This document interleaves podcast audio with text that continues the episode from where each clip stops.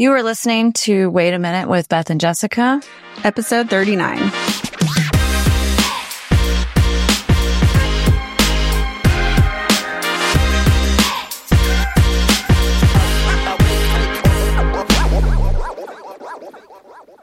I'm Jessica Pearson, certified life coach. And I'm Beth Barnett-Babel, integrative nutrition therapist.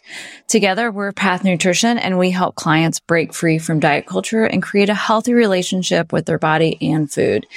Get our free anti-diet toolkit now by going to our website, pathnutrition.com. Today, we have a special guest. He is a certified life coach, coach instructor, dance choreographer, and offers self-confidence coaching to Q Plus creatives. Chris Hale. Hello and welcome, Chris. Hi. Hi. Hi. So glad to have you. I want everyone to know in the audience that Jessica is wearing on a Monday morning the most fabulous sequin shirt ever to get jazzed for today. So I want y'all all to imagine her talking in that outfit today. Well, you know, we talk about like trying on thoughts. Like I just literally will try on clothes to help boost my thinking. So I think it goes both ways. Okay. Not to take it away from our guests. Sorry. Okay. Yes. Yeah, well, so if there's sequins involved, I guess we have to talk about them. Yeah. So actually, Chris is here. I don't think we've met in real life. Because I have this memory, but I don't know if it happened in my head or in real life. We were at Mastermind earlier this year, and I saw you speak, and I was just so inspired. And the story in my head is that I did come say hi to you at some point during Mastermind, but I'm like, did I really do that, or did I make that up in my mind? Like, I thought I was going to do it so much that I did do it, but I didn't actually do it. Like, because I remember on stage, you were like, I'm 41. And I was like, I'm 41. And like, I just thought of all these things that we have that are similar, and I was going to come and speak to you, but I don't know if I actually mustered up the courage, but I eventually did have the courage to ask you to join our podcast. So here we are. Yeah, the Mastermind was a blur for me. So yeah, I'm assuming it's probably a blur because it was. I mean, what was that like for you? Was it nerve wracking or? Oh yeah, I mean, I spent a good 4 months stressing out about it, and then I wasn't wholly prepared for what it was going to be like to speak on the stage, have an impact on people, and then literally have the entire world want to tell you about the impact that you had, like, in real time. Yeah. And there were like 1,000 people there. So yeah. I wasn't prepared for that. It was I mean, can you prepare? I think that, yeah, there are some things in hindsight, like making plans with people that I definitely wanted to see because I know now that like it takes a lot of energy to interact with that many people. And so then I didn't have a lot of energy left for the people I wanted to talk to or see. Planning more space, like breaks for myself away from people because I'm a total introvert, but I'm also like, I want to talk to all the people.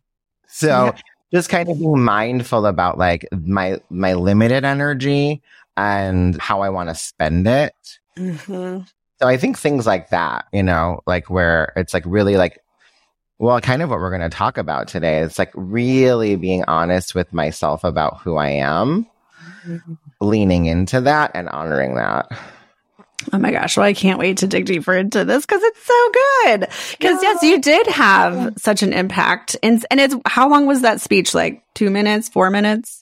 Oh, my speech was like 25 minutes. Yeah, it was a full 25 minutes. I don't even remember. Well, I did rewatch it before I sent you these notes because I was like, I want to remember all the amazing things you had. So yeah, I'm sorry that I forgot it was longer, but like even 20 minutes, like to make that much impact on 1,000 people live is a big deal. So I found your opening question to be very impactful. Would you mind sharing that with our audience of like, it was such a good question. Will you tell us what it is? Yeah. So I think just a little context in our coaching world, being an example of what is possible is one of the things that, you know, our teacher Brooke talks about and some of the other coaches talk about that. Like that's one of her main reasons for showing up in the world is like to be an example for other people.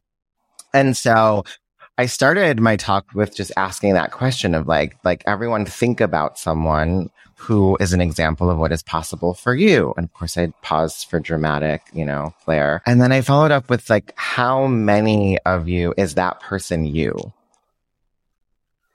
And the whole audience was like it was like gasps and like shock and awe. It was. I mean, yeah. I think because it's like a trick question, right? Yeah, it's a total trick question. And I didn't know how it was going to land either. So I was like, this is either going to like really hit or it's going to flop. And if it flops, I have to be up here for another 20 minutes. And what the F am I going to do? Yeah. Get people to come around to that idea. I know, Well, I would say that it landed. I mean, I literally have my model from your speech right here. You want to share it? Yeah, because I think your question was like, well, you had so many good questions, but the model I think was to have the action be, I am my own authority. Yeah. And so it was like, if that's your action, like what is the thought and what is the feeling? So I came up with the thought, which was like, I do know exactly what to do. I love it. I do know exactly what to do. Because as you know, what we're going to talk about today is like being your own authority means like making your own decisions and trusting in yourself and believing that you do know exactly what you need to do, because so many of us second guess ourselves and live with so much self-doubt and we stew in confusion. And so that's fun. And then, yeah, the feeling was self-confidence, which we have talked about with our audience, that self-confidence doesn't always mean feeling confident, which when you're giving that speech, you're on stage, like you came out like dancing, fabulous. Like you were embodied, like actual confidence, but that doesn't mean that we feel that way all the time. Like self-confidence means like I can feel crappy and still know that I can pick myself up and keep going. Oh yeah. I wanted to throw up. So I think, yeah, it's like, I like think of self-confidence as a skill, right? So like knowing that the worst thing is a negative emotion, being willing to feel negative emotions and having our own back when we do, so that like if we can do those things, then it allows us to show up in any space regardless of how we feel on top of that or underneath that or adjacent to that or whatever. Yeah, because I think a lot of people think like, oh, he looks confident on stage, but we don't really know what's actually in your body in that moment, right? Yeah. I'm just like taking it all in because I'm like, I wasn't there at the Right, Mastermind. This is your first time hearing it. Right? It's all my first time hearing it. And I'm like, oh, this is like kind of a lot to take in. And I really am just really absorbed in it. And I just love that we need to just keep reminding people that self-confidence is a skill. We don't just have it just because we say we do. Like Correct. It takes practice to learn that about ourselves. Was the ongoing practice? It's ongoing practice. Yeah, yeah, for sure. I have a follow up to that question now too with people. It's like, okay, maybe you're not the first person that comes to mind, but like, are you even on the list? Right? Like when we think about all of our mentors and idols and the people we look up to, like, are you on the list of somebody who you think about? Like, do you celebrate your own wins? Do you look back at how you've gotten to where you are and not only celebrate that, but learn from yourself? Mm-hmm. So you don't have to be number one, but like, let's try to get on the list. Yeah. I think that my interpretation of people, if they are on their own list, it comes with a but. Mm-hmm. And there's just like a litany of things. And so I'm like, does that really even count? You know, like they kind of put themselves up there, but then they really might minimize where they play in because it might sound to them like maybe self-confidence sounds somewhat conceited. Oh, interesting. Yeah. You know, like being like, oh, well, I can't really, you know, do that. And so it's kind of like a, you know, they can't really fully do it, even though they might put themselves on the list because they think they should be there, but they're not fully confident in that. I think that brings up the conversation of like arrogance versus self-confidence, right? Mm-hmm. Like, just because you like believing in yourself is not arrogant, but we've been made to believe that it is, right? And I think this is why, right, like the conversation around becoming your own authority is so important, is because we are taught to defer to someone else to give us answers. Mm-hmm. And so, of course, like the obvious conclusion to draw from that is that, well, then I shouldn't be listening to myself. I'm not good enough. I don't have the answers because someone else is supposed to have the answers, which then brings us to this place of like, oh yeah, I can't be on the list, right? I don't deserve to be on the list. Right. There's not enough validation there. Right. Yeah. Which we see that all the time with body image too. It's like we were taught so much like, I'm not allowed to like my body. Like we're, you know, I think about Mean Girls, right? It's like, oh, we're supposed to go around the room and talk about all of the things that we hate about ourselves. And so like to be like, yeah, I'm cool with my thighs. People are like, what? What do you mean you like your thighs? Oh my God, it's so true. Which is like, yeah, I don't like my thighs, but...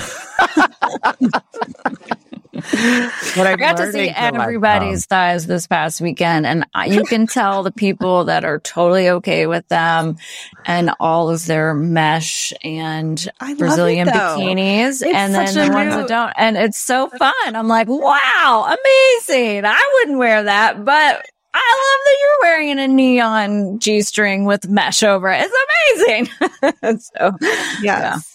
I love it. I do feel like this younger, oh my God, I'm aging myself. This younger generation, right? The 20-somethings of today, I think, are really like becoming truly more body positive and just open. And I'm like, yes, I do. I love it so much. Yeah, it was a lot of fun.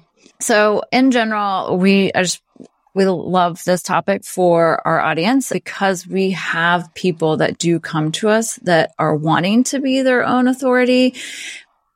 But really they don't, because they tell me, just tell me what to eat and what to do and I'll go do it. And it's like, it's not really how we work. So yes, we do offer them some road path, but you know, we really want our clients to do that because we can't stay, you know, clients with them forever and ever, right? Like we have to at some point let them free. And if we just tell them what to eat, then they've not become their own authorities. Yeah, they actually want us to be their authority, right? That's why they come to us, because they're like, you have the education, you are the authority, you tell me what to do and we'll go do it. And it's like, well, I will give you some ideas. But you have to we want them to come into it themselves. And I think that there's a lot of people that have quit over the years because they're like, she's not telling me what to do. She's making me think for myself. And it's like, some people are not ready for that. And it's very interesting. So, yeah, I think it can be scary, right? And I do think that it's like uncovering who we've made our authority and making the choice to reclaim that authority is some of the most important work that we can do, because we're never going to truly create what we want for ourselves or create the life that we want for ourselves, or that's meant for us, really, right? If I'm following someone else's path and if I'm following someone else's rules, I'm going to create some version of what they had, and it might not even be right for me, you know? I think specifically around, it's any goal, but when we're talking about our bodies, having a dance background and being so intimately aware of my body and teaching dancers and understand, having to create an understanding for them with them around what their body can and can't do, just gives you a real understanding that it's so personal. Everything is so personal, and the mechanics, let's stick with movement, the mechanics of movement, we're all going to kind of do the movement correctly the same way, but it's going to look different. And if we want it to look the same, then we actually have to approach it differently. So it's just so interesting to think about the different variations that go on there with how everybody's body truly is different, and that we really have to get to know ourselves and what works for us to achieve the thing we want to achieve. Ooh, I love that. I love what you said. You're even if we wanted it all to look the same, we would have to approach it differently because we're all so different. It's thinking of it. So I don't think I've told you this, but I danced from the time I was 6 to 25. And yeah, you think about oh, well, my hips don't do this. So if I want it to look this way, then I'm going to have to do this movelet a little bit differently than the way she does it or whatever. So exactly. Right. It's okay. So if we wanted to create uniformity, all right, you need to shift your pelvis this way, and you need to you know, lift your leg this, you know, it's like we'd have to like, each individual person would have specific corrections that would create uniformity.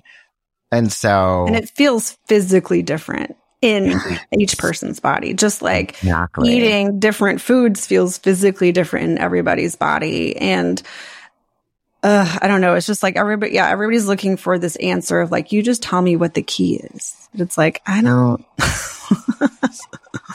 we're going to figure this out together. Right. But like, it's going to look different for you than it does for me. And we tell people all the time, like Beth and I are very different, right? Like, yes, we're in the same business together. We're doing the same thing, but like, what feels good in her body is so different from mine. And we've really learned that over the years of just being around each other for so long. I love that. Like, we're going to figure this out together, because that's what everything is as a coach, right? Like when we're coaching people, or it doesn't matter what it is, like I'm not here to tell anybody what to do. We're going to figure it out together. There's no hierarchy in that relationship. As far as I'm concerned, it's like we're on even footing and I have some information and you have information about you and your experience. And we're going to bring that together and we're going to create something together. Yeah. Yeah, I like that thought process around that as well. When I'm working with somebody, you know, and I hear something, I'm like, I go through that same struggle. And it just looks different for me now because I've learned tools to get around that. But, you know, like there's, I go through a lot, or have been through a lot of the things that our clients go through.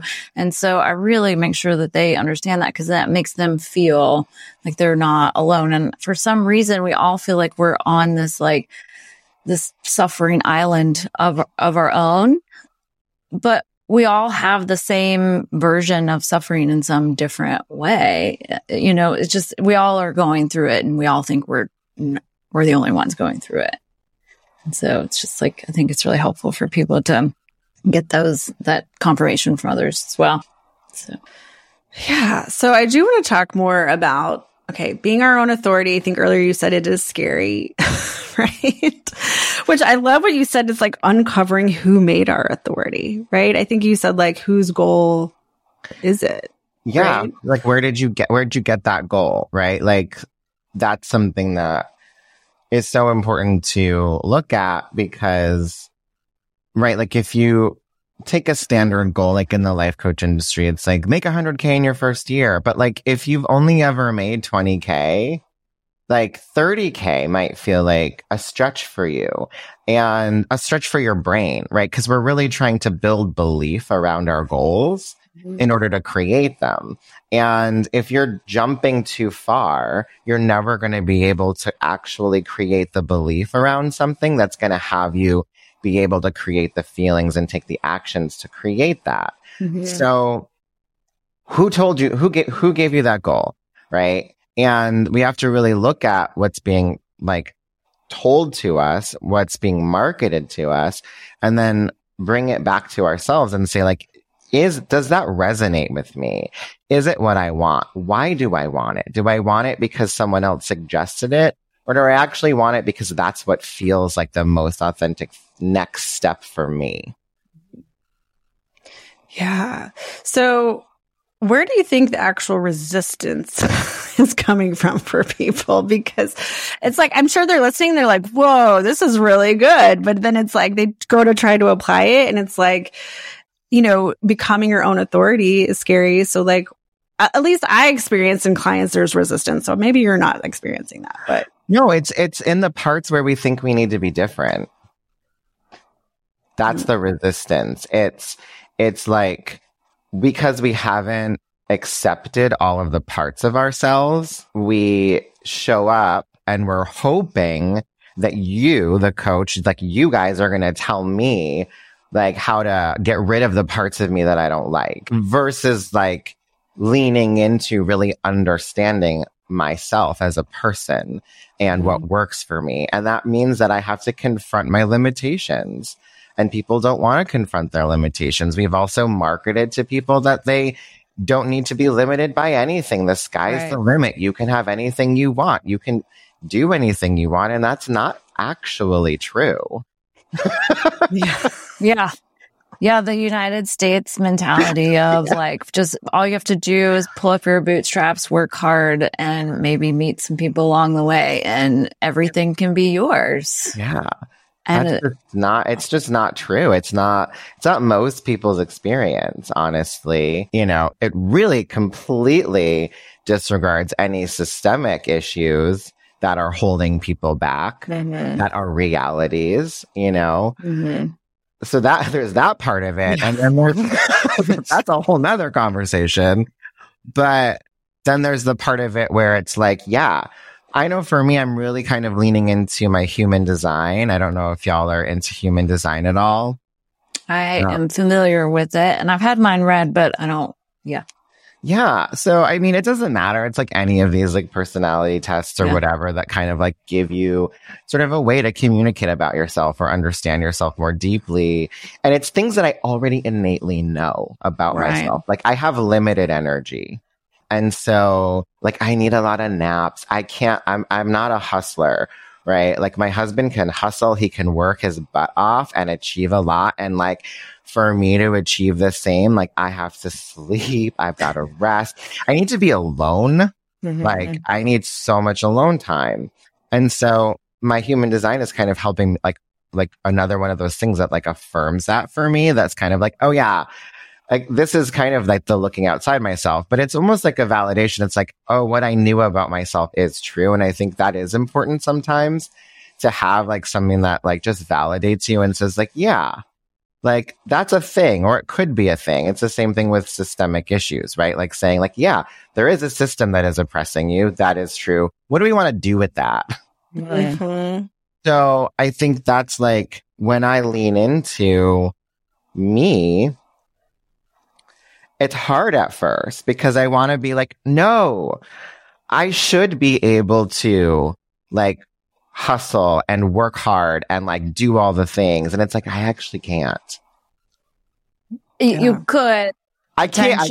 You would kill yourself. I burn myself. It would come at a great cost. And that's not honoring yourself. Right. Yeah. So when we're pushing so hard against something, I think that we don't realize when we're just feels like we're like walking in the wind all the time, that we should probably turn around and think, maybe this isn't the path I should be going.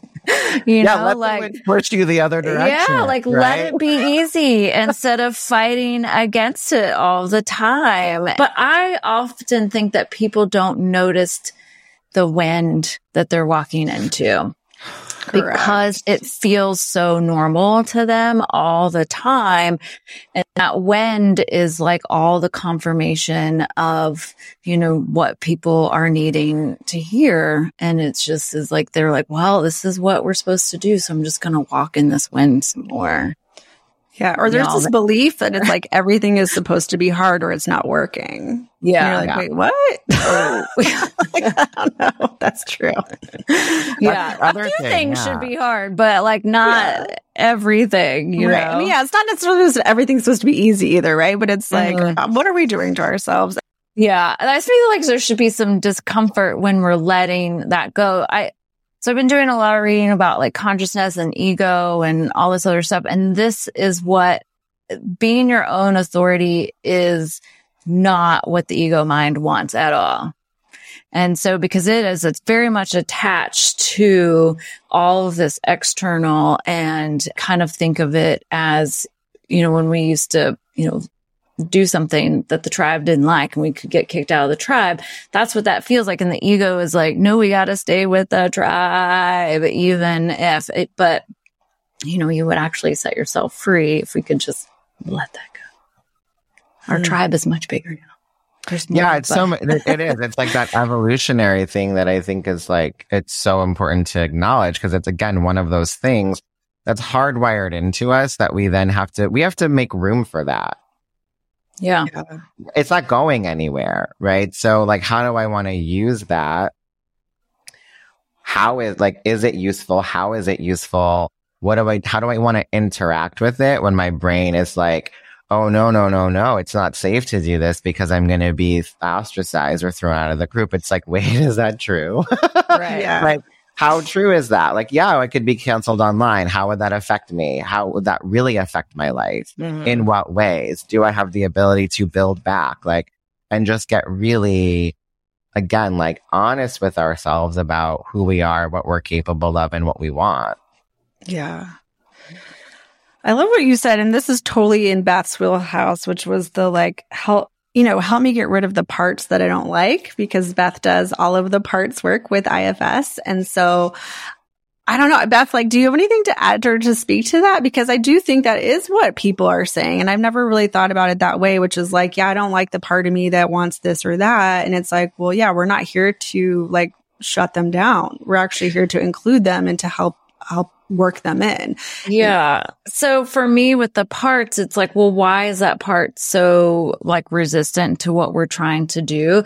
Because a part is only there for our best good. However, how it shows up in our society doesn't actually feel that way, right? Because they're just trying to make emotions go away or try to make us be in control. Like it's all like it's in a role to feel good. But so if a part is trying to protect us and we're rejecting it, it's like, you know, like your best friend or your daughter or somebody like feeling rejected because you won't let them be a part, help you. And so you have to work with them to be like, what's driving this behavior? What did you have to do to create this role? Can I help you not have to do this job anymore? Mm. And so then when you get all the parts on board, like, hey, okay, I'm leading from self, I'm leading from heart space, from, you know, what is me, then it's like, okay, you can come up when there's something that looks real wrong and I still need you and I still need you, but I need you to not be in control anymore. I'm the one in control now. And I will check in with you from time to time, make sure we're all good, but I need whispers, not a complete takeover. Yeah, it's such a compassionate way to like interact with yourself. Mm-hmm. It really is. It's really a wonderful space. And then you really find out that most of the time, all these things of like, you know what, like why we, you know, overeat, overdrink, overspend, overwork, all those is because we're trying to protect a little version of ourselves that didn't have the space or the ability to process whatever emotion that we experienced at that time. But they just become really good at their jobs over and over and over and over again for years and years and years. And they get bigger. As you're saying that, it like makes me think about one of the things that I talk about with my clients a lot around self-confidence, which is like becoming a safe space for yourself. Mm-hmm. Yeah. And, you know, that to me is just like the ultimate in like you creating that safe space for yourself, mm-hmm. to be with yourself so that like, yeah, all of you are allowed to exist and we're going to give you jobs. We're going to give you functions. We're going to tell you when you're useful and thank you for that. And we're going to tell you when you're not useful and it's someone else's job, you know, mm-hmm. and that's really how we create. I think most people really don't want to be their own authority because of how they're going to treat themselves when things don't work out the way they wanted them to. They're mm-hmm. afraid of themselves, yes. because yes. we're going to fail. We're going to miss the mark, right? We're going to like, quote unquote, like eat all the right things for 3 weeks and not have nothing change. And then we're going to beat ourselves up afterwards and tell ourselves that like we got it wrong again and it's never going to be any good and we're not going to be safe for ourselves. And the only way to actually find out what works, if that's your goal, if it's a weight loss goal or if it's just a behavior change goal, is to learn from those 3 weeks. Mm-hmm. It's to say like, this is just information. What did I learn about myself? But if we keep making ourselves wrong and beating ourselves up, we never create that space to get it wrong or to need to make adjustment. And that's really why I think like we don't want to own the authority because like we're going to need someone to blame and it's going to be us and we're going to be mean to ourselves. Yeah. Yeah. And I think about diet culture, it's like, oh, we can just blame the diet. Oh, it's the diet's fault that it didn't work, right? And then people come to us and I'm like, no, I'm not going to be your scapegoat. Yeah. Yeah. And the thing is like, you know, Well, diet culture in and of itself, just the whole premise of it, of like that we need to be constantly dieting, or that like we need to, like, all of that is just, you know, I'm sure you all talk about that a lot, but just in the fact that like everything works for someone. Yeah. Doesn't mean it's going to work for you. Right. And, or like we were talking about again with knowing ourselves and our energy, I could make it work for me, but is that the best thing for me? Is it going to be the thing that feels the best for me? And I honestly believe that the more we lean into what feels good, not in like an indulgent, escapist, buffering kind of way, but like what feels most aligned is always going to be the path. Yeah. And that to me is the nuance of teaching people, because they're like, well, I tried intuitive eating and I just like ate all the things. And I'm like, that's not really what that is. Yeah. Yeah. I mean, it might be for like a week. Yeah. Like, you know, there might be a point. While that part really gets to be like, oh my God, she's letting us do it. And then, you know, then our self really comes through. But that one part does get to indulge for the week. And it's because it's been so repressed. Right. It's like the deconditioning, right? Like we need to go through like, how do we decondition? And that's a part of it. And then, but if you don't, again, learn anything from it, if you don't like attune your inner ear and do that work while you're doing the deconditioning work, then like, yeah, you're not going to learn anything, which means you're not going to make progress. Right. It's like being your own authority doesn't mean that you're saying yes all the time. Right. Yeah. And that's kind of the hard part is like, oh, how do I learn when to say no? What are my boundaries? What are the things that like I need to actually really listen to and change? And that's where everybody's like, I don't know how to do this. And that is the process of trying, failing, trying again, failing again. And so that's why we have to learn how to fail without making it mean that we're terrible people. Mm-hmm. Yeah. Like, no, failure is great. It's part of the process. We have to learn how to fail. Yeah, because our perfectionist part of us is like, we hate failure. It means that we have to quit. It means that we're not, you know, doing it right. There's something wrong with us. Something has gone terribly wrong. It's like, no, this is the process. Yeah. It's so interesting because there's like aspects where I find failing, I'm failing at this miserably, but I am on my path and I learned this. And there are things that I fail at and I'm like, I don't always get to make those same thoughts. Like I would just like, there one is okay and I like will even find comedy in it. And the other one is like, you know, a dark hole shame spiral in the shower for 15 minutes while you process it. And you're like, you know, it's so interesting how you can't always do it when you want to, but you get practice of showing up for yourself over and over again. I think that's where it comes out. Well, that just sounds to me like you're feeling the feeling. Maybe. Yeah, possibly. But I'm just saying, like, some people might understand, like, might struggle, right? Like, because they're just like, well, I can do it in this case, but maybe not in this case. And so it's like, well, it's fine. You just have to keep practicing being able to not get stuck in that feeling, right? Yes, now I can get to the point where, you know, I get to feel the feeling jar or in bed. Well, that's it. Sometimes being your own authority means crying in the shower. It's also the why, right? Like there are going to be circumstances for us that are harder, not because the circumstance is harder, right? Like objectively, but it's harder for us for whatever reason, right? Like whatever our history is, whatever our programming is, and just understanding like, well, why is this something that's harder for me to let go of or harder for me to shift? You have to acknowledge that and first just say like, yeah, this is harder for me. And this is the like trying to coach ourselves away from who we are versus coaching ourselves into who we are is like, if I'm able to say, okay, yeah, this is harder for me, and not make that a problem, then I can get curious about it. If I go, this is harder for me and it shouldn't be, and look how I'm able to do it in this other place and look how they were able to do it and why can't I, then we're coaching ourselves away from ourselves. Yeah. As you were saying that, I felt a part of me, like an old part of like, because I had a scenario going through my head of what I was like thinking about. And I was like, oh, that's where that comes from. Like, I can be okay with that, but this is why I can't. Cause it's like, I'm like, oh, this is why that part works so hard. It's from, you know, from way back. Right. And so there's, you know, like you said, there's reasons why that might be harder for one person, this particular circumstance. It's just so fascinating.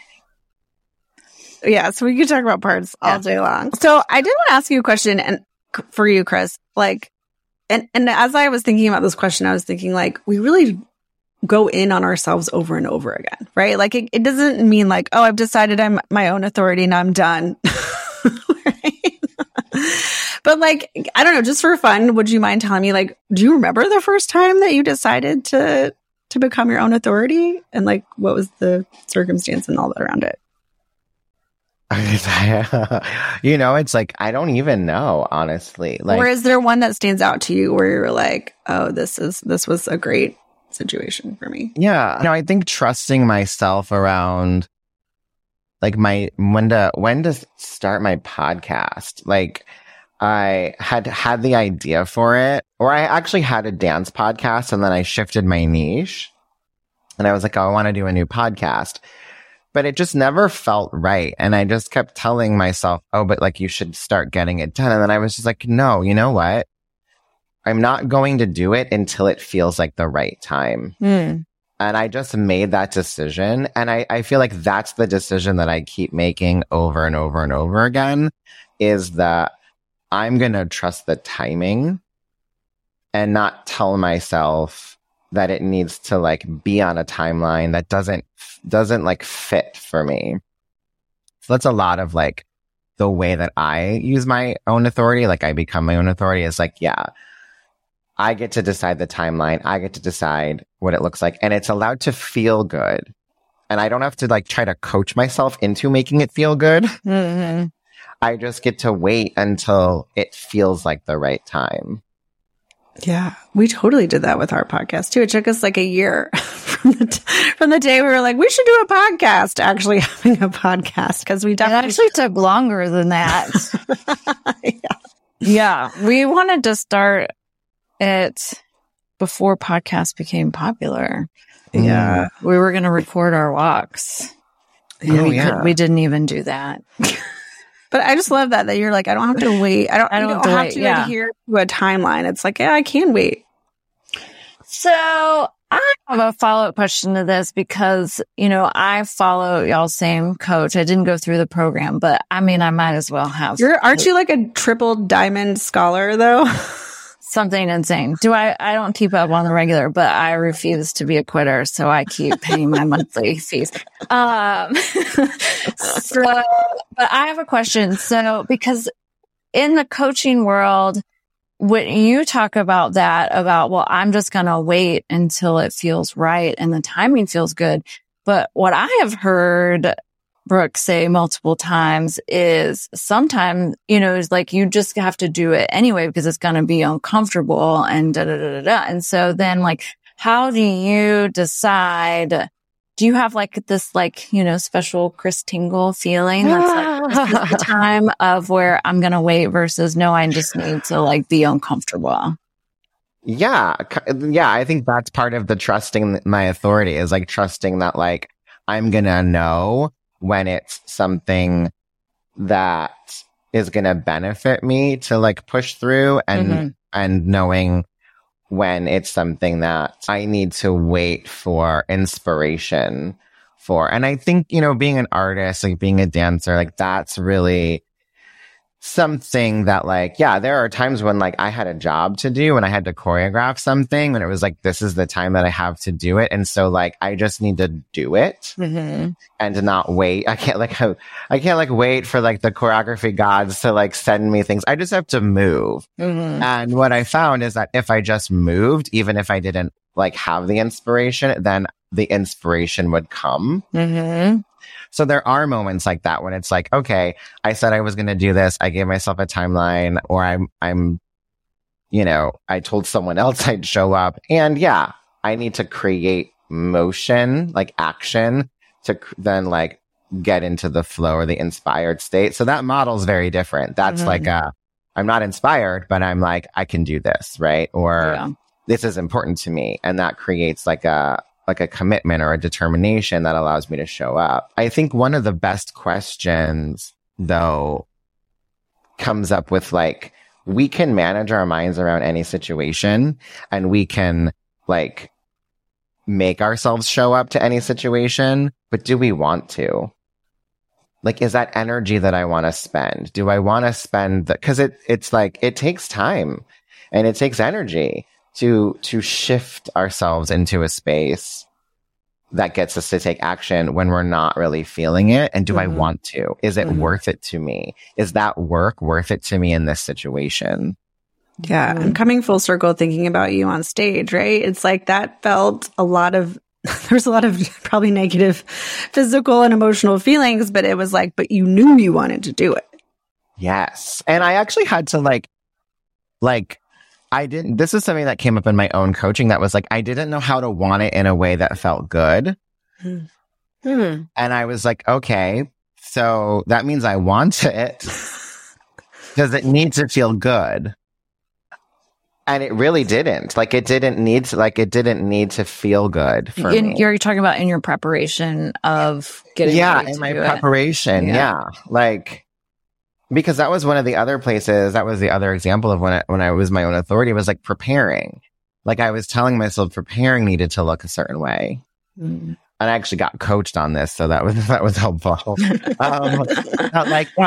What if the way that I was preparing was preparing? Like, what if that is what preparing looks like and that works for me? But I still had so many nerves. I still had so much coming up that like was really hard for me. And so I had to like allow for that, duality of I want it and it doesn't feel good. Mm.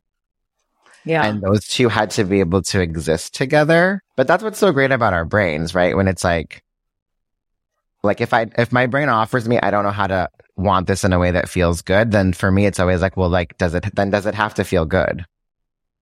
Like, and so that's just an easy way to kind of question what our brains offer us. It's like, all right, what if it doesn't have to? Did it ever feel good, either during or after or a few days later? Yeah, I mean, it definitely felt good probably like 2 minutes in. Yeah. When I finally settled into it. And yeah, definitely after. I will say that is one of those things that I didn't look back on and have a lot of notes. Which I could have changed. Yeah, for myself, I'm like, which is amazing because, as a performer, you're always like, well, that could have been better. But I just was able to leave it. I haven't watched it. I'm not planning on watching it. Yeah. I think a lot of people would be still struggle for a while in that space of, okay, it doesn't have to feel good and I want it, but does it mean because it doesn't feel good that I don't really want it? I can see where people could get themselves all tripped up in the messy soup of their mind on, well, if it doesn't feel good, should I be doing it? Mm. But even though I think I want it, maybe I don't really want it. And then so maybe this is my gut instinct telling me that I don't really want it. I could just see all those thoughts just going around, and then and I could see where people are like, this is really confusing. I'm just going to keep doing what I'm doing, which is, not being satisfied with their life in some capacity. So actually, I don't know. This is from my Marie Forleo days. She had a great way of asking a question like that, where it'd be like, when you think about yourself on stage, or when you think about, what it is that you want to be doing in your life, what is going into, it's more somatic, physical, do you feel a sense of openness? Do your shoulders open? Are you smiling? So one of the ways that I can tell that when I'm recording something, a video, if I watch back and I find myself smiling in our video, I'm like, hey, I must think that this is great because I'm smiling at it. Right. So it's do you feel open? Do you feel any, even though you might actually have the feeling of terror or, some tensity in your body, it's looking for those physical signs of noticing that it is something that I want versus are my hands clenched? Am I making a squishy, ugly face? Are there physical signs that it's nope, it's just a no for me, So I don't know. Sometimes I think actually looking at my body or feeling in my body other than just the emotion that I'm feeling sometimes can help. Because like when I watch those videos, sometimes I'm like all nerves, right? I'm like, ooh, I don't like watching myself on camera, right? But it's like, if I'm smiling and freaking out at the same time, it's like, wait, I'm smiling. There's something to this, right? Mm-hmm. So I don't know. It's like, am I expanding or am I contracting in this space? And I think that can sometimes be a tell. I think like, you know, sometimes the expansion can be the whisper because, you know, if you're someone like, I have a lot of like trauma that I work with. And so my nervous system can like, I'm like hyper vigilant. I'm looking for the threat. And so I have to be like, okay, is there anything to be scared of in this situation? Right? Like you're anxious and you're interpreting like the what's going on in your body as something bad. Mm-hmm. It's not, but like, what's the worst? That's where the what's the worst thing that could happen mm-hmm. question is really useful because there's really nothing to be afraid of in that situation. And so then it just like, okay, well, now we've settled that. And now why do I want it? Like, what are the reasons I do want it? And do I like those reasons?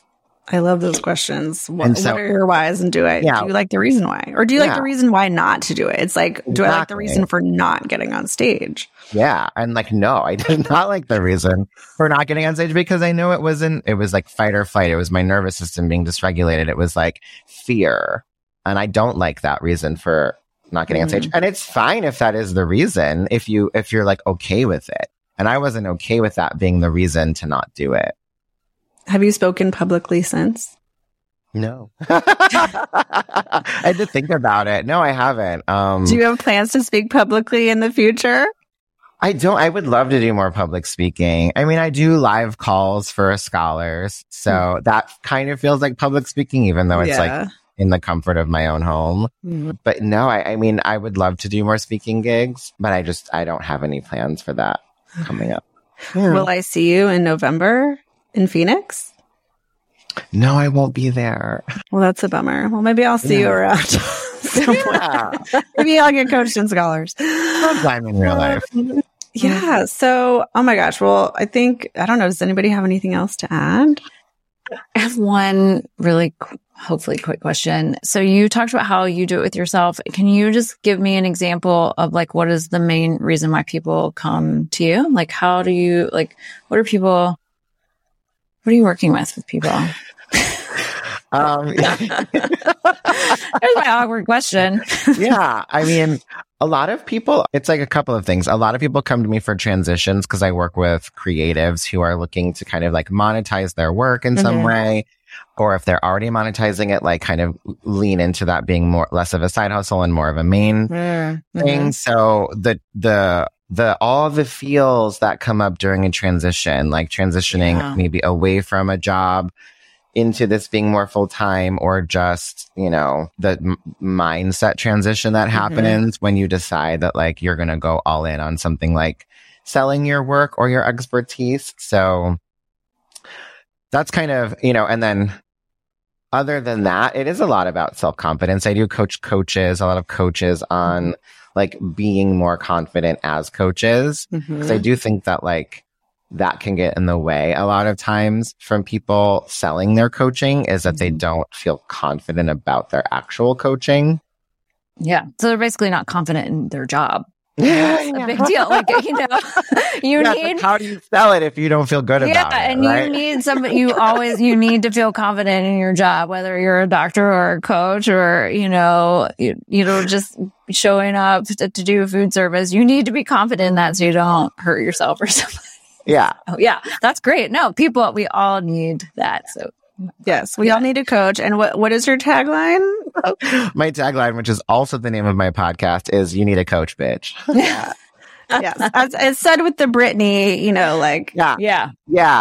It's actually a takeoff of Britney, right? I was listening to the song, and she's like, "You want a hot body? You want a Maserati? You got to work, bitch." And I was like, "No, you need a coach."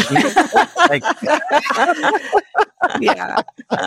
I love that. Okay, so if you want to find Chris Hale out in the world, you can find them on Instagram at The Only Chris Hale, on the internet at theonlychrishale.com, and on TikTok at The Only Chris Hale.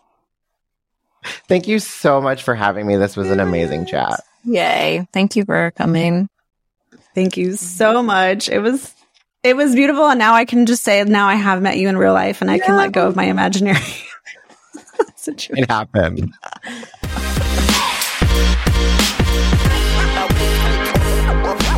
We keep our eyes peeled for things in the media or in real life that come from diet culture or that perpetuate diet culture in some way. These are often subtle ways it creeps in, which is why we are shining a light on it and sharing it with you. What do you got for us today, Beth? Okay, we had a lot to choose from, but I'm really, really, really riled up about this current trend that has riled up. I'm ready. It's been building for the last couple of months, but it's coming to an head in my awareness and I can't take it anymore. The blatant ads of people of like straight, like normal diet ads, like having trouble losing weight. You can get this directly to your door. It's only a prescription medication for blood sugar regulation.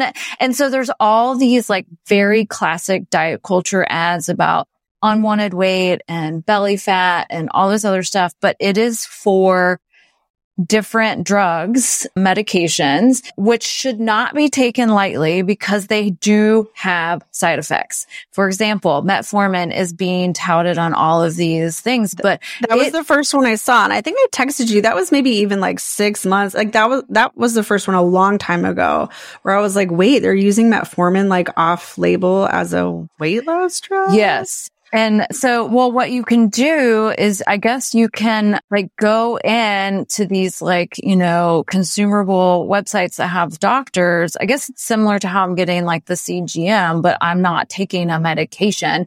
So there's that, but you can get it from, you know, these doctors through these like commercial companies and they're delivered to your door, but they have side effects. Like it's not just losing some weight from a supplement. Like it's legit medication. There are reasons why people should be on them. And there are reasons why that people that need to be on them cannot be on them because of the side effects. And so please, like, do not just go into these like diet, like into these like company. I am like, I can't even like get my words. I'm so like, so now that I'm talking about it, I'm like so ramped up about it. So ramped up, you can't even complete it. Yeah. So this ad was Join Found. And so I'm just going to say out the name. There's 3 pills in 4 boxes and it was all fun graphics. And the pill of metformin regulates blood sugar and insulin levels. Okay. Why are you? Yeah. And then Porin treats cravings and compulsive eating and topiramate to reduce appetite and cravings. And people will see this and be like, wow. Okay. Let me get on that. And then the last one is losing weight at home is hard. And so take the 3-minute health assessment, see if you qualify. And I'm like, this is not okay. And so then tell me the one that you saw, which I was like freaking out about, the one that you saw that was, because the other, it was drugs, at the injectable, right? Yeah. Is that the Ozempic or? Okay, sure. If you want to take that, guys, so how that works is that if you have really high insulin levels, your body does struggle to get glucose where it needs. You're in a place where your cells are struggling, right? So insulin resistance and high insulin is inflammatory. It does cause problems for the body, but you don't just casually take that, because if you're doing that and you don't have high insulin because you're just trying to lose some weight, then you will get very sick. You run the risk of having hypoglycemic events that are not safe. And on top of it, almost every single person that takes that medication, you know what they do? They barf. Like, so it is not a casual drug. It makes it so your stomach slows down and alters the way that you release insulin. And so because of how strong it is, people get sick while their body's adjusting to it. It can take up to like 8 weeks for people to stop barfing on this drug. And so it's just not these are not casual weight loss supplements. Yeah, I think it was Ozempic and Wegovy are the two. I think it's one's brand name and one's not, or I don't know, but they're the same thing. They do they have the same function, which is it's that insulin thing, but it's also it slows down your digestion. Yeah, it slows gastric emptying. Its main mechanism of action is on insulin secretion, and then its secondary is to slow down gastric emptying. And so people don't want to eat very much on it because of how it makes them feel, because they get full feeling very quickly. But people feel really nauseous and feel really terrible. And if you eat something, I hear from multiple people that are on it because they have high insulin that their doctor checks and monitors. Then if you eat something either too sugary or too greasy, it really depends on the person, on what their body tolerates, is that they then throw that up. Or you feel really terrible until however long it takes for your body to finally absorb, digest it. Right. So it's like, okay, we can keep you from eating, but it's like, okay, now what are the long-term effects? Like, am I going to be malnourished? Like, is this going to affect my actual physical health in a different way? Like, yeah. So my clients that are on it, we really work hard on, okay, since you have limited capacity on how much you want to eat and are able to eat, we really need to focus on these. And we do a variety of supplements because of the volume is not there to get in some of these key nutrients. And so we're really specific about nutrients, and we don't rely just on that medication. I really support the other pathways. And so So as you can see, I'm working with their doctor, often, through the client on, getting the right plan together. And the doctors, they always know what I'm doing and vice versa. And to me, I feel safe doing that. But like getting these to their door is just not okay. Like, not okay. Right. Like, you need some other guidance. It's not just, you don't want to just be injecting yourself without like. Yeah. So I want to point out this thing that I got, and I sent it to you. I think I was like out of town, and I don't recall following Town and Country Mag on Instagram, but apparently I do. And they did this article called Skinny Rich, and it's like this pricey health hack, which I didn't know that it was pricey, because I guess maybe it's probably not covered by insurance. So you're going outside of the insurance model. Yeah, so it's not like a $5 script. It's correct. You're paying cash rate for it. So I just want to read this quote. I snapshot it because it was so kind of like alarming. And that's probably also why they printed it, because it's such a diet culture-y thing. So this quote says, one woman in Tony, New York suburb tells of another woman who underwent, quote, a total transformation over a year. It was the talk of the town. We were all marveling that she was wasting away, which we meant as a compliment, of course. And then she's like, ultimately, I heard they were both on this drug called Ozempic. And I told the story to a friend, and she said, of course, everyone's on it. And then like later in the article, it says, clearly, though, many patients have decided the stomach upset that comes with their weekly at-home injection is worth it. And then thankfully, this doctor actually had something nice, or sane to say. It was like, it's the typical American way. Let's just, get a drug to take care of my problem, says this, Stephen Brewer medical doctor at the famed wellness resort, Canyon Ranch outside Tucson.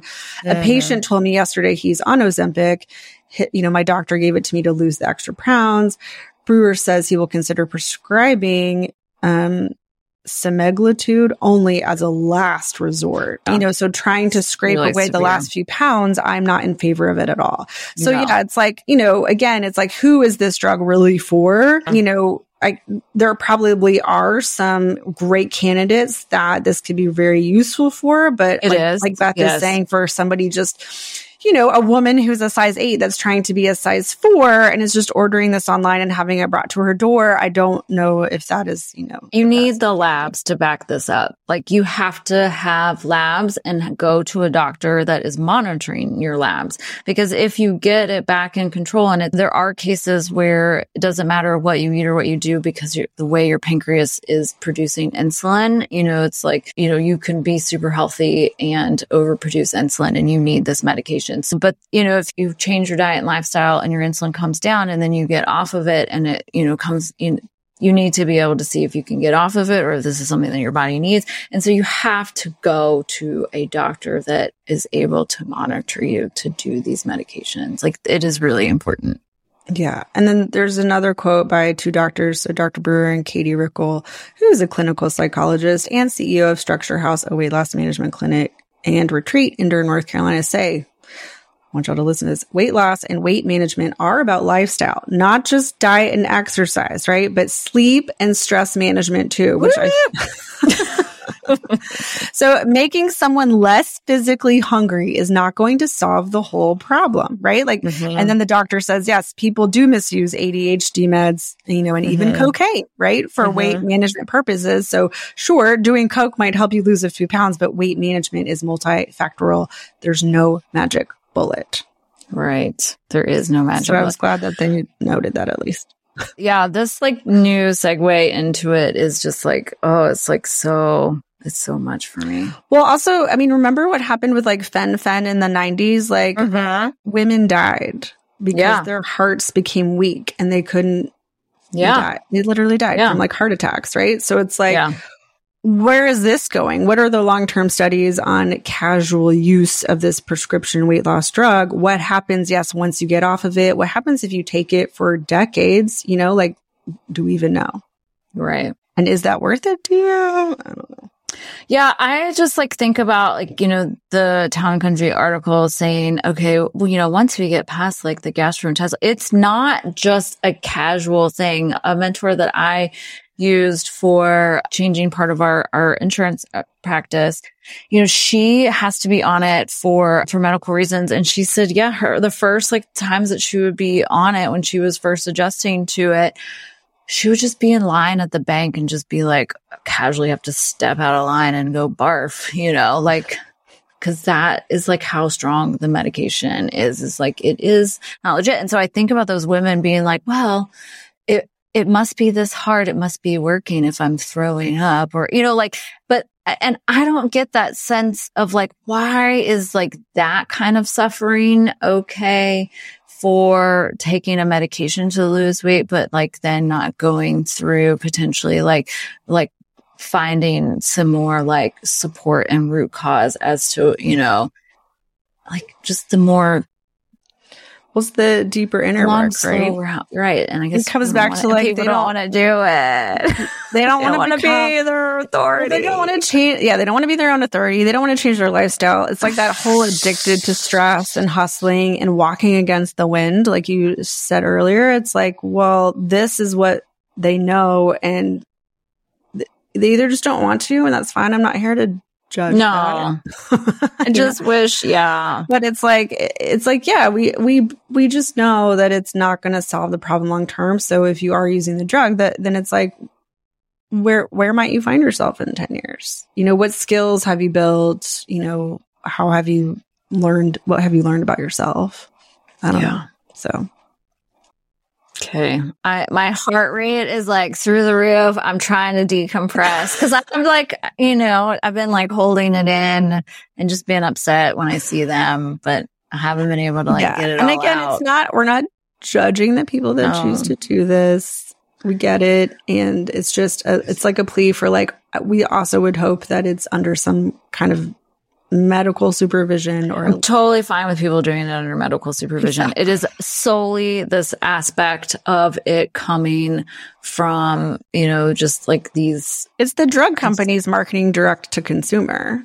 Well, no, it is like, you know, a startup who then gets somebody, you know, a medical person on their board because they're like, this is how we can do this. We can bring this thing that people want to their door. Right. It's such a like a lot of things of, you know, where they took it from this place into this marketplace. It's the same thing, but this is going too far. Oh, well, and what I was going to tell you that you told me not to tell you because you wanted me to save it for this was that when we were in Mexico last week, and you know, there's pharmacies everywhere, but on the way home, I didn't get close enough to any of the other pharmacies during the trip, but at the airport, you know, you're standing right there, and I looked at the list of drugs. So I was curious. Yeah. And literally one of those weight loss drugs was at the very top. Like you can tell that they just added it, and they added it to the very top of the list. And I just thought, oh man, this is it. People are, yeah, because it is probably pricey since it's not covered by insurance. People are going to be coming to Mexico, stocking up. And it's just, it's the new wave. You know, this trend is here and yeah, we'll see what happens. Yeah. I'm like, if you think you need it, go to your doctor. Like, go to your doctor. I mean, but frankly, I don't know that I necessarily trust all the doctors either because. True. But at least they're going to monitor your labs. Yeah. And your blood pressure, you know, like at the very least that will happen because that's what we need to be concerned about is that it's just not a casual, you know, weight loss thing. Right. There are labs that need to be monitored. Yeah. Okay. Well, while Beth calms down, I will take us out of here. So I sure hope that we gave you something new to think about today and helped you take one more step on your path to freeing yourself from diet culture. Please be sure to subscribe to this podcast and follow us on Instagram at path_nutrition. And if you're looking to change your relationship with food in your body from a whole health perspective, please visit us on our website at pathnutrition.com. Bye. Bye, everyone. I'll behave next